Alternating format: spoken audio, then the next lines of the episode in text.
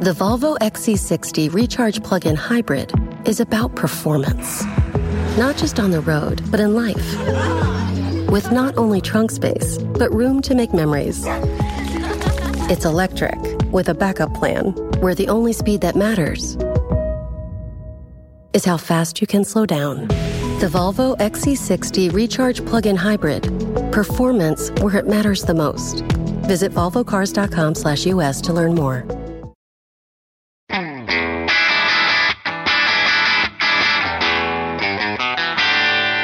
Hey, math fans! Jason Marshall, Math Dude here with your weekly dose of quick and dirty tips to make math easier.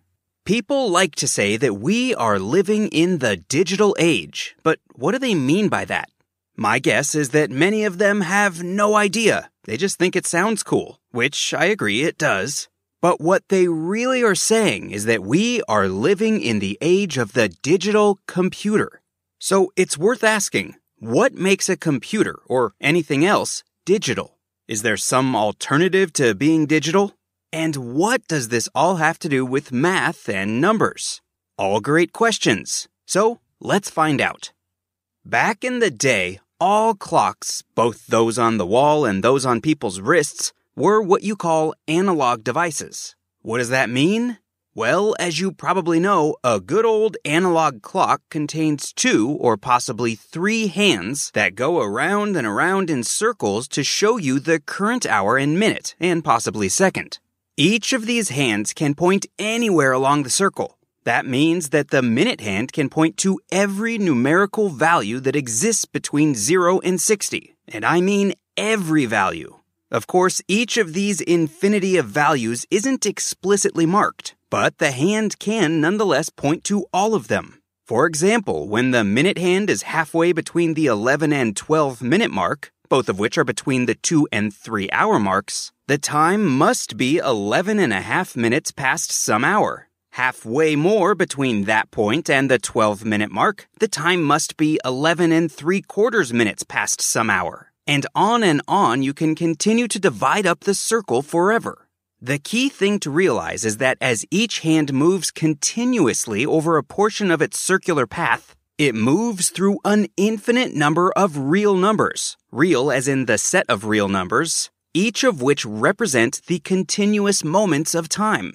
Something that changes continuously like this, meaning it moves smoothly from one point to another without any sudden jumps or breaks is called an analog quantity, and that's why this type of clock is called an analog clock. But most of the clocks you see these days are not analog. Instead, they're what we call digital. In a digital clock, hours, minutes, and possibly seconds are represented by a discrete number of whole numbers.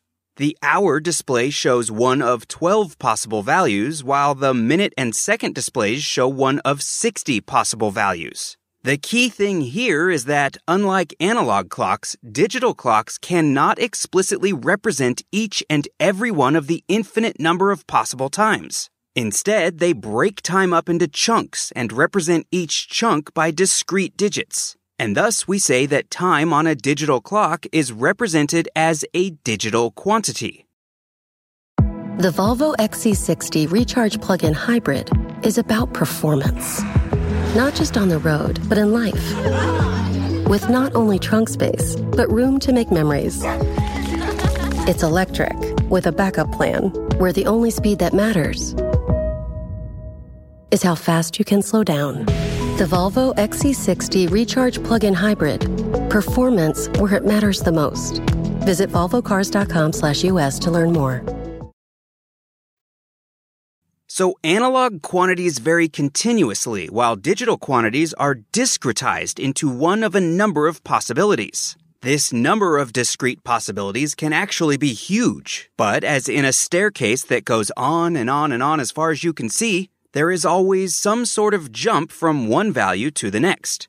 I should point out that there's nothing inherently good or bad about a quantity being analog or digital. They're just different things. Time is an inherently analog quantity since we don't, as far as we know, actually jump through time in discrete little steps. It varies smoothly from one little instant to the next. So the digital representation of time that we get with a digital clock is sort of an approximation to the true analog time.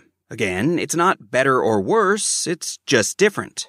When we take a picture with the digital camera on our phone, we're once again taking an inherently analog thing, our smooth and continuous view of the real world, and digitizing it to turn it into a digital picture.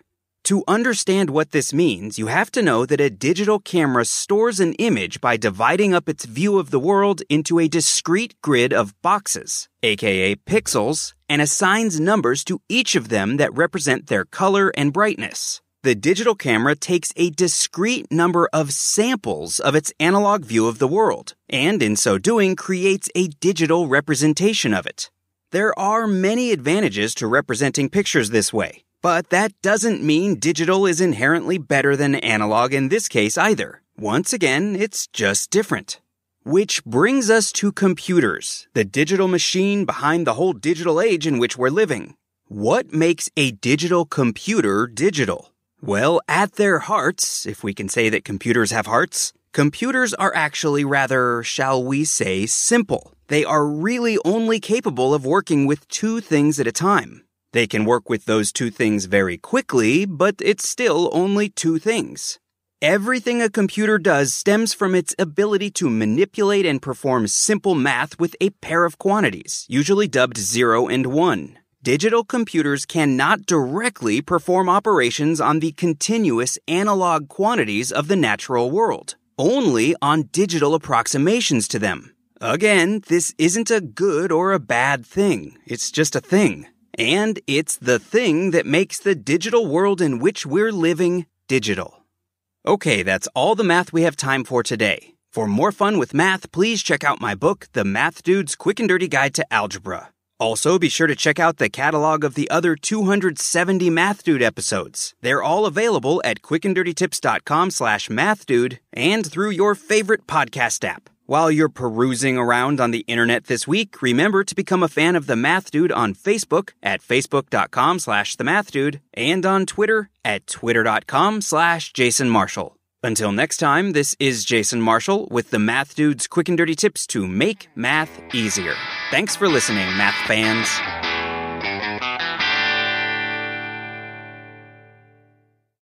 The Volvo XC60 Recharge Plug-in Hybrid is about performance. Not just on the road, but in life. With not only trunk space, but room to make memories. It's electric, with a backup plan, where the only speed that matters is how fast you can slow down. The Volvo XC60 Recharge Plug-in Hybrid. Performance where it matters the most. Visit volvocars.com/us to learn more.